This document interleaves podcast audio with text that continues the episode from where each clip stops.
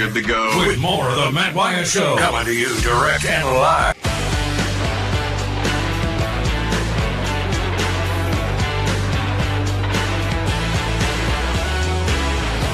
Here we go. Back with you, hour two, the show off and running with you on this Tuesday. I'm Matt here in the Bureau. Beaver's here. Thank goodness you're here. We got a show. And because you're here, you have a reason to have a show. We are connected to you today because of C Spire, the number one network in Mississippi. Hands down, ain't close. C Spire. Check them out, cspire.com. Now, confession, confession time. I don't know what I've got. I do not feel sick. I don't feel sick at all. I don't feel bad at all. But something has gotten a hold of me. And I'm sucking on a cough drop and having a hard time clearing my throat. And always having to turn it down over here and cough like this. See, you never heard that. And so if you're watching the live stream, and you're watching, you're going like, "What? Matt's struggling." Just know that I am. Okay, it's hard to continually like, you know, like put out Kleenex and you know in the middle of the radio show. So just thanks for hanging in there with me uh, today.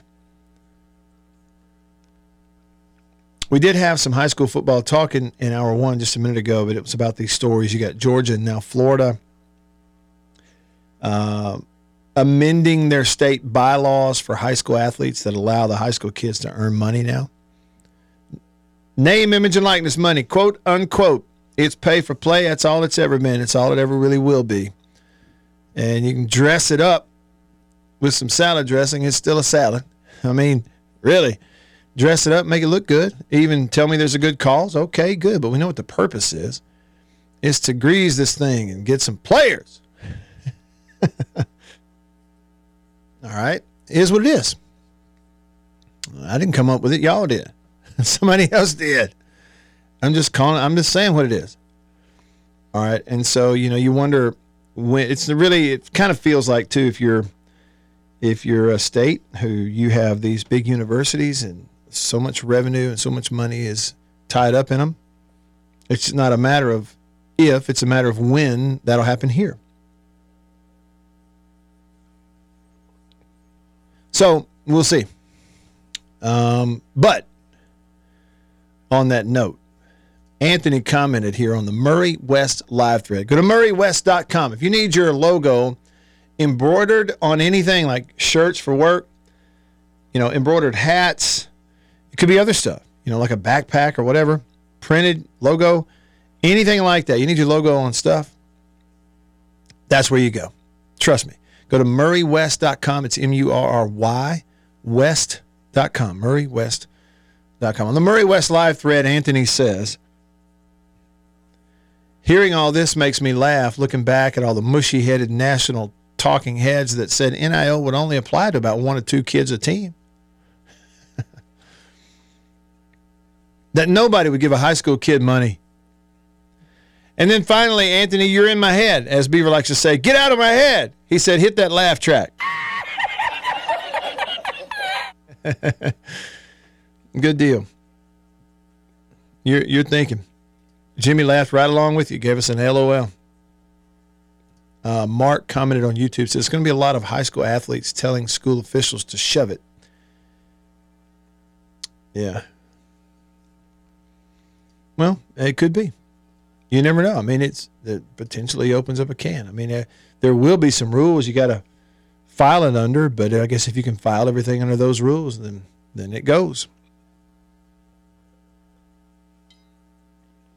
Sammy Dale, I was using the example if you got Phenix City, Alabama, there's a river that runs through it, and on the other side is Columbus, Georgia, and the time change even changes.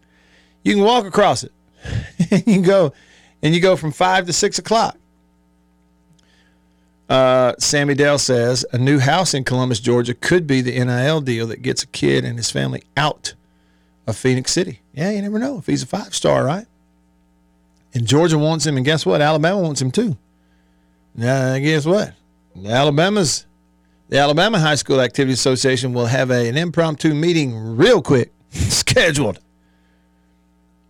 with feedback from Tuscaloosa via Zoom.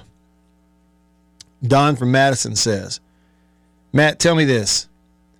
If Will had two to three seconds more protection from the offensive line, would he make the same or different decisions? Well, that's a good question. I don't know. If a frog had wings, he wouldn't bump his rear end every time he went somewhere, you know. But I would say, yeah. But really, two to three seconds is more than we're talking about here, Don. I think when you look at it, you know, it's it's really it's like three seconds total. Like, give me three seconds. What was that song? Give me three steps. Give me three steps, Mister. Give me three steps towards the door. Give me three seconds. give me three seconds, Mister. And I can for sure get a pass off. I mean, that's what you're talking about. It's really, I mean, you're not talking about two to three seconds more. You know, good pass protection, really good pass protection for an on schedule play meaning routes get run, play gets off, coverage is read, ball comes out. Three seconds is actually a pretty long time. You know, if it put it this way, like it, on really good teams, you get three seconds. The guy's probably taken off by then. Actually, I mean that's just the actual truth. But I get what you're saying is if he had more time. Uh, Jason, infl- yeah, okay. I didn't really answer it. Um, sure. I think some, sure, some decisions would be different. Absolutely, they would. If you had more time and had more comfort, and that'd be the case for anybody. And really, what separates the great ones from the rest of us are things can start breaking down, and it doesn't seem to matter as much for them. Things can start breaking down for Joe Montana, and you'd never know it. He still makes the play, and the ball's a little more accurate and on time. Or things can break down for Michael Vick, and whew, where'd he go? I missed him. Where'd he go? That's how fast he is. Uh, Bulldog Blitz text the show. Yeah, see he's kind of thinking what I'm thinking. He said two to three more seconds. Really? That's all he needs in the first place. Yeah, three seconds. You know, if I got protection where I hit my, you know, I say and I go play fake and it's 1001, 1002, 1003. That's a good long time right there.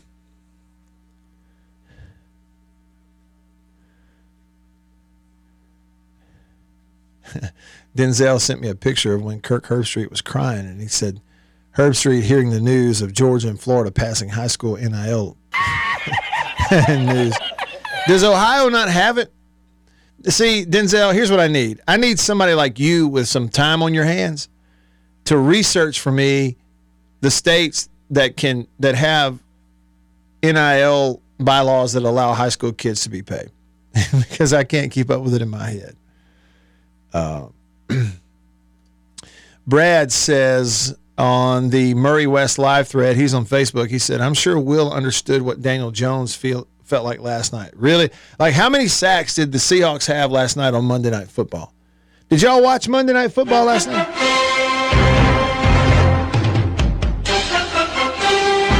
Uh, the Seahawks had. that is ridiculous. That's ridiculous. The Seahawks had 11 sacks in one game. This is the NFL we're talking about. The offensive linemen for the Giants get paid to do it. 11 sacks, 10 tackles for loss. 14 hits on a quarterback. What? And one defensive touchdown. That's unheard of. And the Seahawks win 24 to 3. They're now 3 and 1. They're 2 and away from home. And the New York Football Giants are 1 and 3 and they are staring 1 and 5 square in the face. Could you see who they have next? They go to Buffalo, wait, to Miami, and then to Buffalo.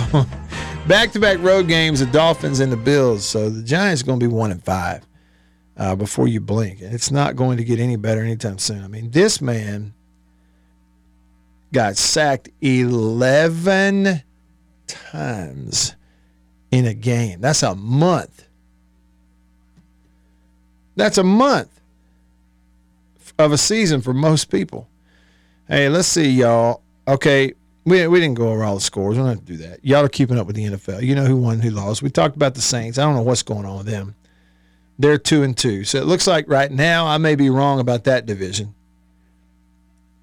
Cowboys won big, whipped up on the Patriots. Mac Jones got benched. All this. They're cruising for the most part. Hey, the Broncos won the game. Did you see that? Gave up 70 points last week, turn around and beat uh, the Bears this week. Of course, it was the Bears, who are awful. Just awful. when is the last time the Bears had a good team? Lovie Smith was the head coach and Rex Grossman was his quarterback. So here's what I was going to. Okay, so you are four weeks into the NFL season. And here are how the divisions are shaping up in the NFL versus what I picked to be the division winners. Okay, in the AFC East, I picked Buffalo to win that division, and right now they are tied for the lead with Miami three and one. In the AFC North, I picked the Bengals to win that division, and they are one and three last. It's the Ravens who are three and one. In the AFC South, I picked the Jaguars to win that division. Everybody in that division is two and two, so I still could be right. Well, I could be, I still could be right about any of them, but you get the point. So everybody's two and two in that division. Colts, Texans, Jags, Titans. I think probably the biggest surprise is the, the fact that uh, the Houston Texans are two and two. C.J. Stroud looks really good. Will Anderson is great on defense as a rookie and their point differential right now in the season is plus 17. They've outscored opponents. That's much more than anybody else in that division. AFC West, I picked the Chiefs to win the division. They're in the lead three and one, so I'm good there. So in the AFC, so far I'm getting it right with Buffalo and Kansas City, which seem like the easy picks. Yeah, so far I'm getting it right about Jacksonville. We'll see how it plays out, but I'm bad wrong about Cincinnati. We'll see how that plays out once Burrow. I mean, is he going to figure it out? or is it is it too late? And then you get over to the NFC. I picked the Eagles to win the NFC East, or did I? I thought I picked the Eagles. I don't think I picked the Cowboys. Not that I expect you to be sitting there with notes you took that day, so you could double check it. I'm pretty sure I picked the Eagles to win that division, and they're four and zero. Oh. Seem to be in control. You know, Dallas is three and one. Everybody talks about Dallas, but I think Philadelphia is still a better team overall. NFC North. I look like a genius because I picked the Lions to win the division.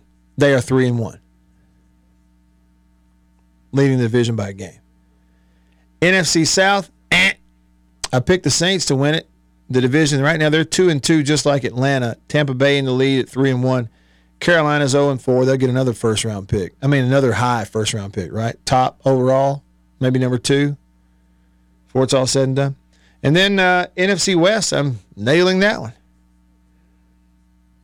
49ers, is they're an easy pick in that division. They're 4 and 0 right now. Seahawks are 3 and 1. So in the NFC, the only one so far that isn't playing out the way that I picked it, I ain't to say you pick it. I mean, who cares what I pick? But I'm just using that. Is the Saints. They're a game back of Tampa. And I don't think any of those picks for me are way out on a limb. I mean, Buffalo seems to be pretty obvious.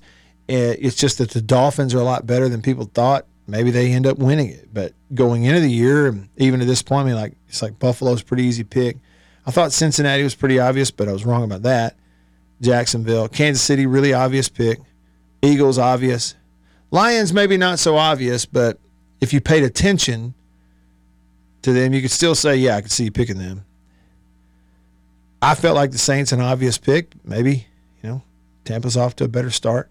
And that's the thing too, when you look at just how they're playing, I don't even know who the wins are against. I guess I could look it up. But Tampa in the NFC South, their point differential is plus 16. They're the only team in the NFC South with a plus point differential. Overall, the Falcons have been outscored by 15, the Saints by 14, and the Panthers by 35. But the Buccaneers have outscored their opponents by 16 points uh, across a year. They have wins at Minnesota, at home against the Bears, and then, of course, this past week against the Saints. They got beat by 14 at the hands of the Eagles. So, you know, you could say, well, you know, Tampa hadn't really played anybody, wins over Minnesota and Chicago. Okay. Let it play out. Sure. That's where it stands right now, though. Is that good radio?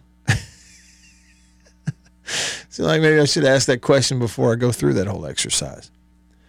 Uh, Jason in Flagstaff says he's laughing emoji. He says the only thing I remember about the Bears being good is the rant by the Cardinals coach about they are who we thought they are. Yeah, that was Dennis Al. No, no, no, no. Dennis, Dennis, help me. Green, Denny Green, Dennis Green. Rest in peace. He was the head coach of the Cardinals back then. That I guess after he was the head coach of the Vikings for a lot of years. Yeah, and, and it was his Arizona team versus the Bears. They, they are who we thought they were. Yeah, that, that clip made every intro to every NFL show for 15 years. Just like Herm Edwards, you play to win the game. And just like, uh, what's his name? Jim, uh, ah, Mora. Yeah, Jim Mora. Playoffs? Playoffs? when, when he was the Saints coach. I mean, you talk about overplayed. You hear those, you, you know we're about to talk NFL, whatever the show is for sure. Uh, all right, over to the Murry West live thread. Here is Lowell, who comments on Facebook.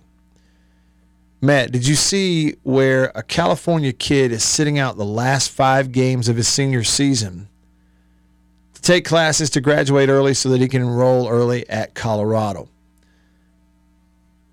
I didn't see that, but not surprised. I've seen stories like that before. Uh, Lowell, I, I, it's not you know incredibly common, but yeah, I have seen it before. Uh, and I do the kind of the eye roll thing, and you know there is a great dividing line out there among people, where on one side of the line you have those of us who say, "Look, man, you know life is short. You're not guaranteed tomorrow. Play ball, play." Play the games. The point of all this is to play the games.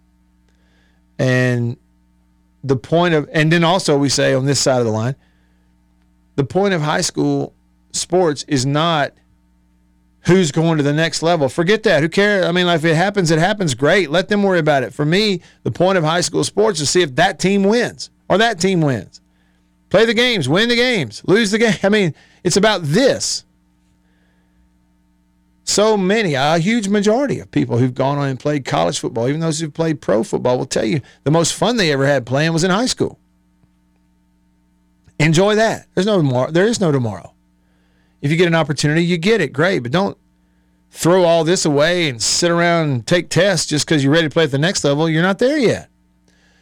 But there are people again that dividing line on the other side who say, contraire, high school sports is all about who's going to the next level, who's being recruited. I just know I don't care about any about of that, and and I think a lot of people don't. And most of the guys on the high school team aren't going to the next level. Okay, so what do they care? And what are the coaches? The coaches are paid to win that game. What do they care? Who goes the next level? I mean, beyond helping a guy because you love him, right?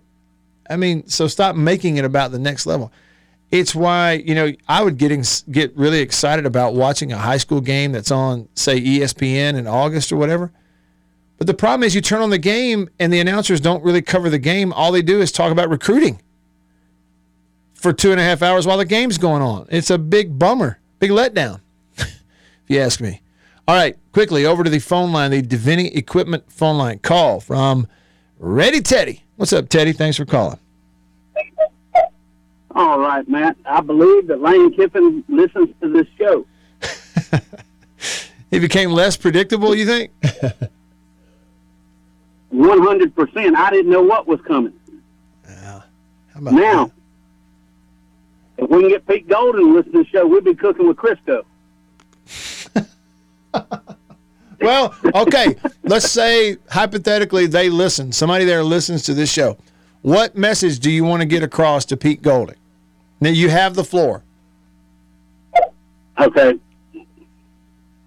Well, I, I don't know because I'm more of an offensive guy than a defensive guy, but but our defense, our, our defense, our defensive defense Saturday night looked like they couldn't turn off the water faucet if you told them which one was on, hot or cold. don't look like they could stop nothing. You hear that, Pete? I mean, it. Hey, you hear that, Pete? Hot or cold, man? Got to But I- turn it I- off. Yeah, you got to stop something. but anyway, I, but uh, but evidently, you know, Lane probably doesn't. He maybe not listen to the show, but I think he saw what I saw against Alabama and knew, knew something had to be different if they're going to win. And Yeah. Um, Hey, to the tune of So se- he- to the tune of 700 yards of offense, different. Like whatever Yeah. wh- whatever that was, do more of that, right? yeah, if if um, you know, what'd you say? If uh, if a frog had wings, he wouldn't bump his rear. So Right. you know, if Ole Miss calls, if, if Ole Miss has that offense against, against offense against Alabama, they probably win. Well, I look. I mean, here's what we do know, Teddy. Ole Miss's issues against Alabama, it wasn't a physical thing.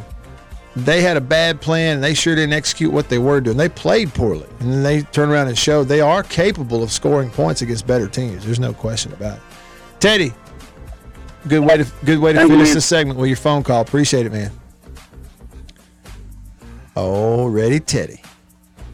If you're not familiar with Elvis Presley's version of that song, Ready Teddy, look it up. My opinion, the best version of it. Stick around in the Farm Bureau Insurance Studio. Back after this.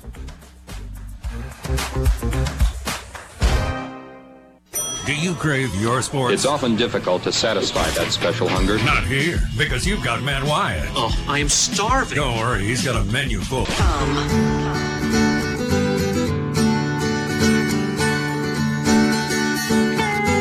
Have you ever, ever in your life as a sports fan, have you ever wanted a a coach fired during the middle of the year? Huh? Have you ever wanted that? Have you ever been convinced that's what you ought to do?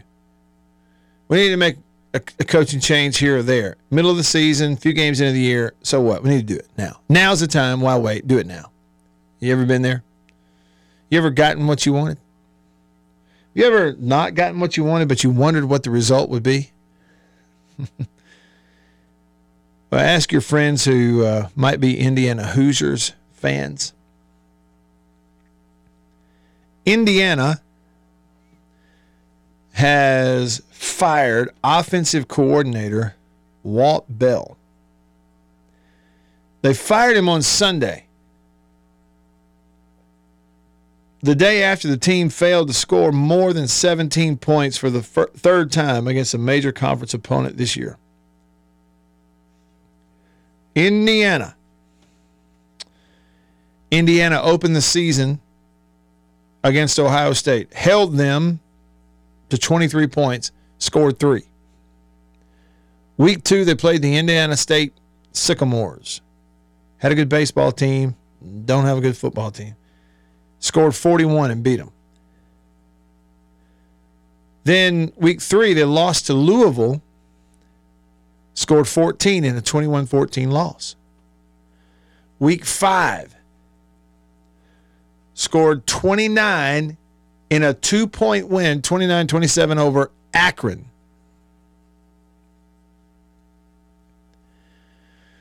And this past weekend, they went to Maryland, gave up 44, and scored 17 points. So that's Tua Tagovailoa's brother. Is it Talia or Talia? Talia? Tagovailoa, they scored 44 points. Maryland did. Okay. So they fired the offensive coordinator Sunday after the game. Indiana has be uh, excuse me. Indiana has begun the season 2 and 3. They are 0 and 2 in the Big 10. They've played 3 as it says in the story, 3 major conference opponents. They scored 3 points versus Ohio State. They scored 14 versus Louisville. And they scored 17 on Saturday against Maryland. Fired them. That season opener against uh, Ohio State, like I said, they held Ohio State to 23 points, but they just could not score. They kicked one field goal. That was it. I haven't watched their games. That particular day, they had one quarterback who was 8 of 15 for 58 yards and another one who was 1 of 5 for 24. Uh, they rushed as a team for 71 yards. So we've talked about how, you know, for instance, Mississippi State's had trouble on offense. They've had some games they barely over 200 yards of offense.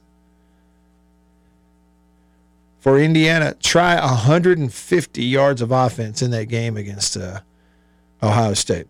What about the game against Louisville? Uh, in that game, they scored 14 in a loss to Louisville.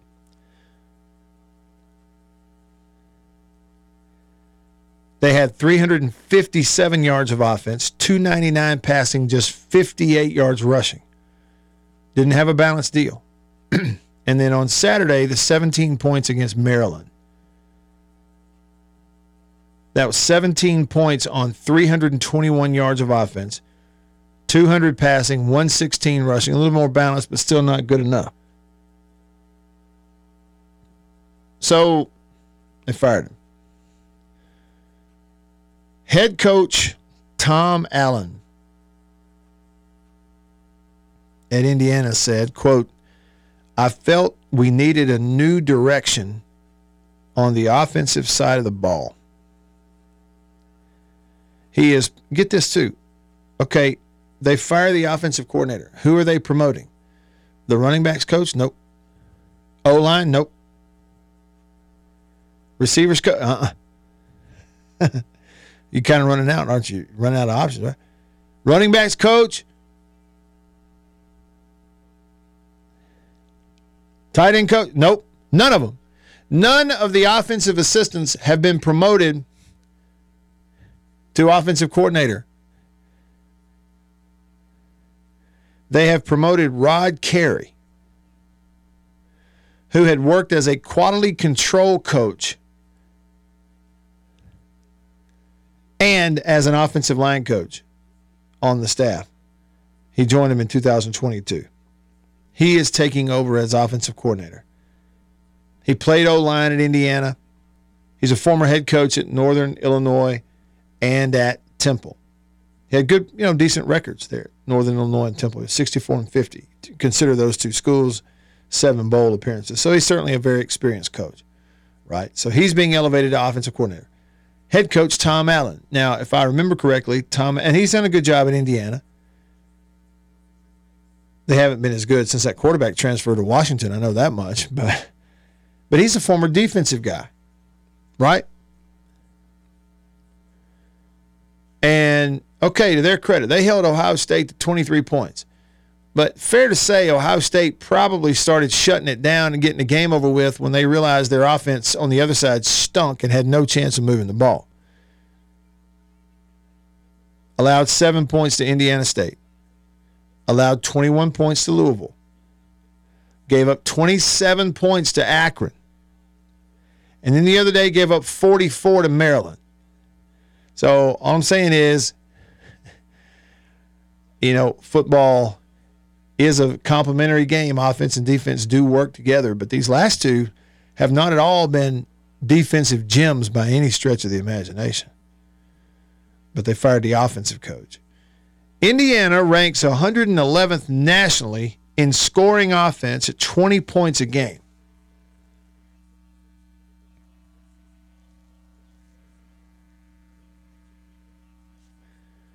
Fire the offensive coordinator after five games into the season.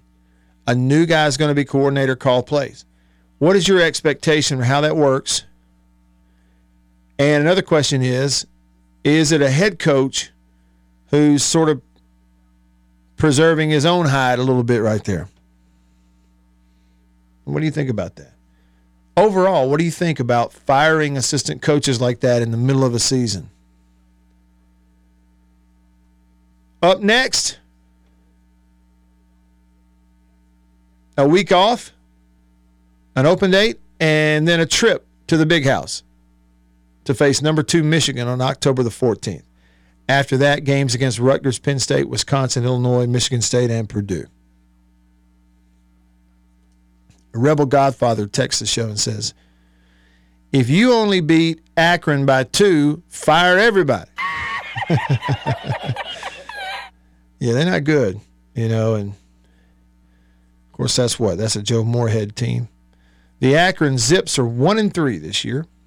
Uh, their one win was over Morgan State in week two, beat them 24 21. They've proceeded to get whipped some this year. They lost at Temple 24 21, went to Kentucky and lost 35 3. As we mentioned, a two point loss in Indiana, and a three point loss this past Saturday against Buffalo 13 to 10. Now, I say they've gotten whipped, but you look at it. Coach Joe Moorhead and Akron have played five games, and four of them have been close. The blowout was Kentucky, 35 3. But a three point loss to Temple, a three point win over Morgan State, a two point loss to Indiana, and now a three point loss to Buffalo. And so Akron is one and four on the year. Anyway, and I know that we don't do a ton of, you know, following Big Ten stuff, but I look at it and go, you know, you're a major school, major conference school, you're in the Big Ten. You have had a little success in the past, and you know you've played some bowl games and stuff. A few good players and some draft picks. Also, a bunch of kids have transferred out, including a really good quarterback and all that. And we'll go two and three. Lost to Maryland. We score only 17. New offensive coordinator. Sick of looking at it.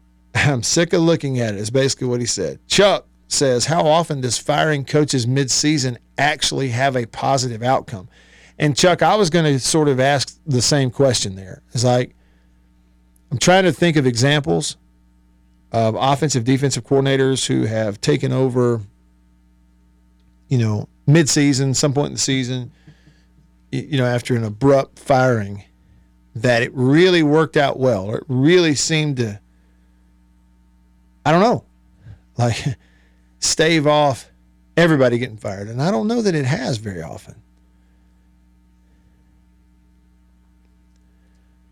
Sven commented on the Murry West live thread. He said it's nonsense to fire the guy because there's nobody to replace him. Well, again, the story didn't make it clear if this guy has been an offensive line coach in the past and most recently had been an analyst or vice versa. I you know, the story didn't actually make that clear and I don't know. And I just feel like anytime I see that you got your off season, you got your camp invested in it, the first five games invested in a certain system, a certain play caller, certain way of trying to do things. And it just feels like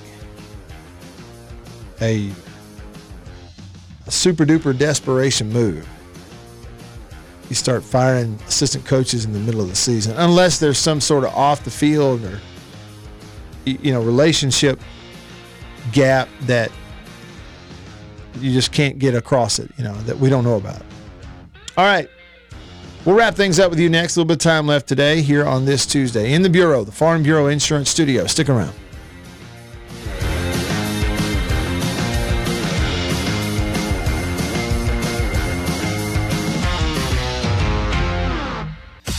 From the amazing hits That one is huge! to all the amazing plays, Matt Wyatt has got it all for you. Just listen to that!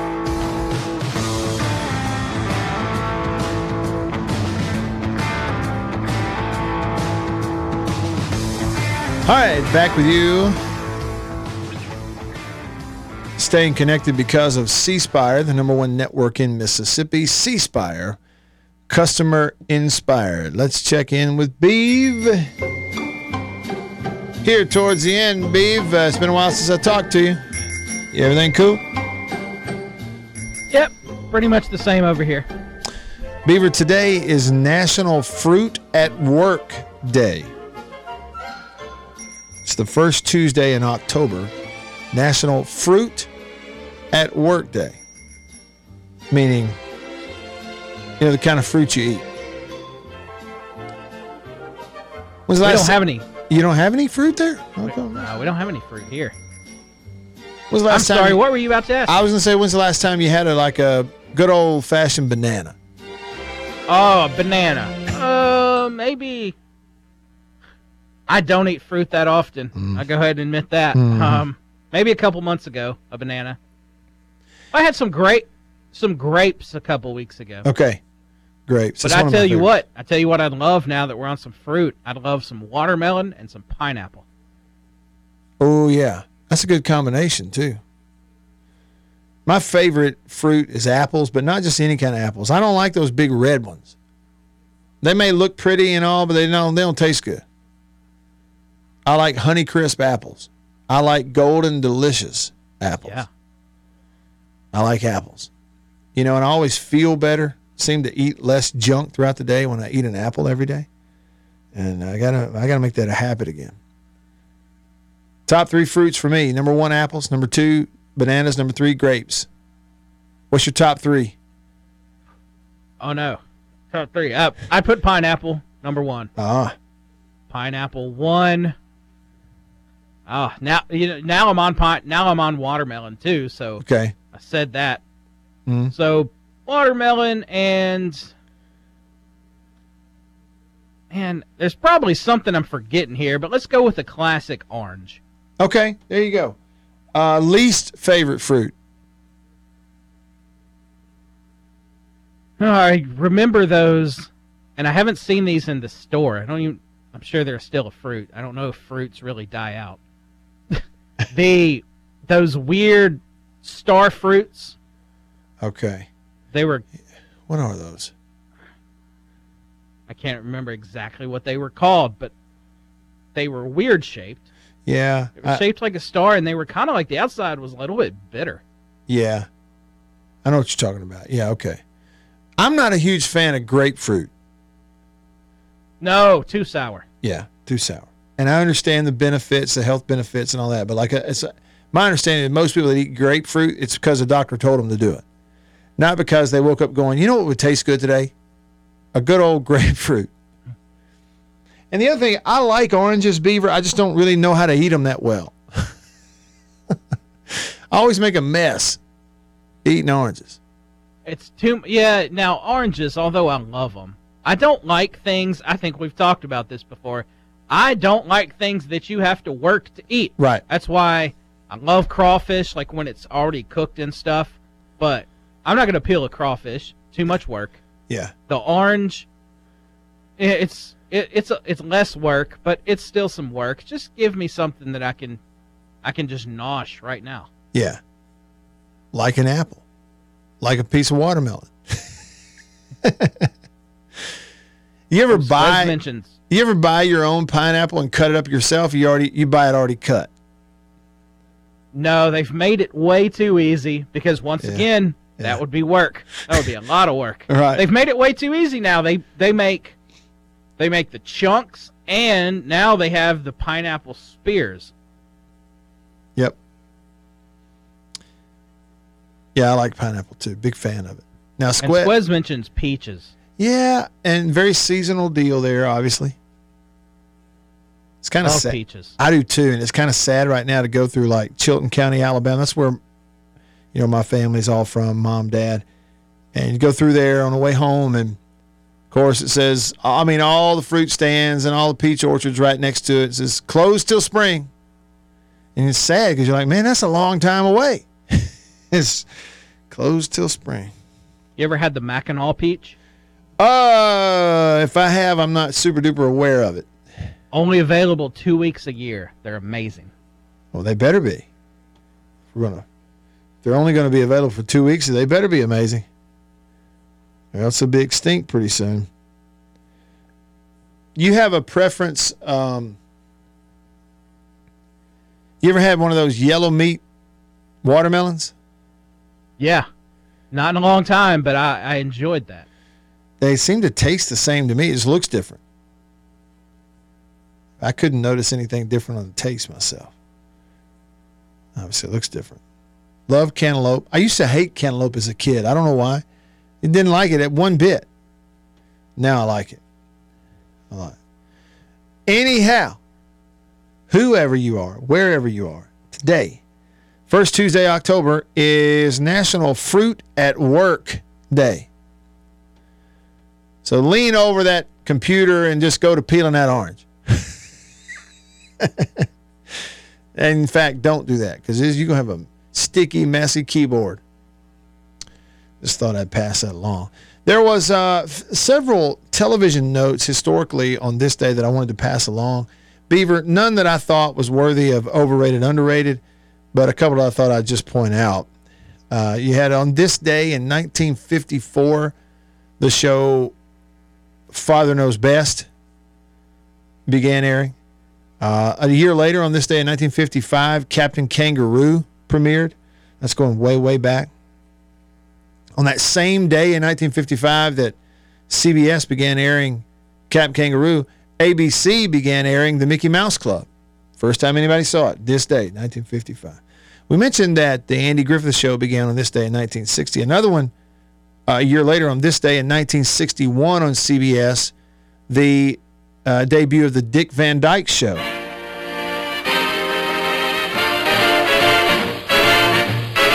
It was actually a really good show. I mean, really good, really funny. However, not like syndicated and rerun at all the way the Andy Griffith Show was. So, I, I'm today years old realizing that, you know, the seven or eight years the, the Dick Van Dyke Show was on, running parallel with the Andy Griffith Show, both on CBS. It's just that nowadays nobody remembers it. The Andy Griffith Show was syndicated in reruns on TBS, and the Dick Van Dyke Show was not. Uh, hey, Beeve, here's one. It was this day in 92 on Saturday Night Live when Sinead O'Connor did that whole statement deal where she tore the picture of the Pope on live television. Nobody knew she was going to do it. I don't know if you remember that. Yep. Big deal. So those are a few of the TV nuggets. Uh, we mentioned Chilton County peaches on the Country Pleasing text line. Country Pleasing sausage on grocery store shelves all around the southeast. My friend Scott, we're we're both uh, from went to Prattville High School. And so that's home for him too over there in that neck of the woods. And Scott said Chilton County had a really terrible year for peaches due to the extreme cold weather late in the year. It killed all the blooms, and they had very little peaches that were actually harvested. Well, I guess I'm not surprised. Yeah, that's right, because we had that incredible freeze that came through here. Busted a pipe in my house. That was fun. I think I told y'all about that, didn't I? Christmas Day, Santa Claus had come the night before. Christmas Day, you know, toys in the floor. Just chilling out at home. About noon on Christmas Day,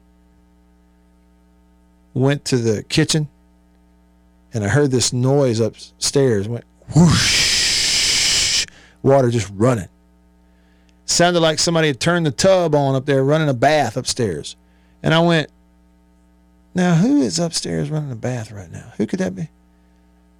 Because I thought everybody else was in the living room, both Annabeth and Mary Lydia. And I went, hey, who's in there? And they both went, we in here?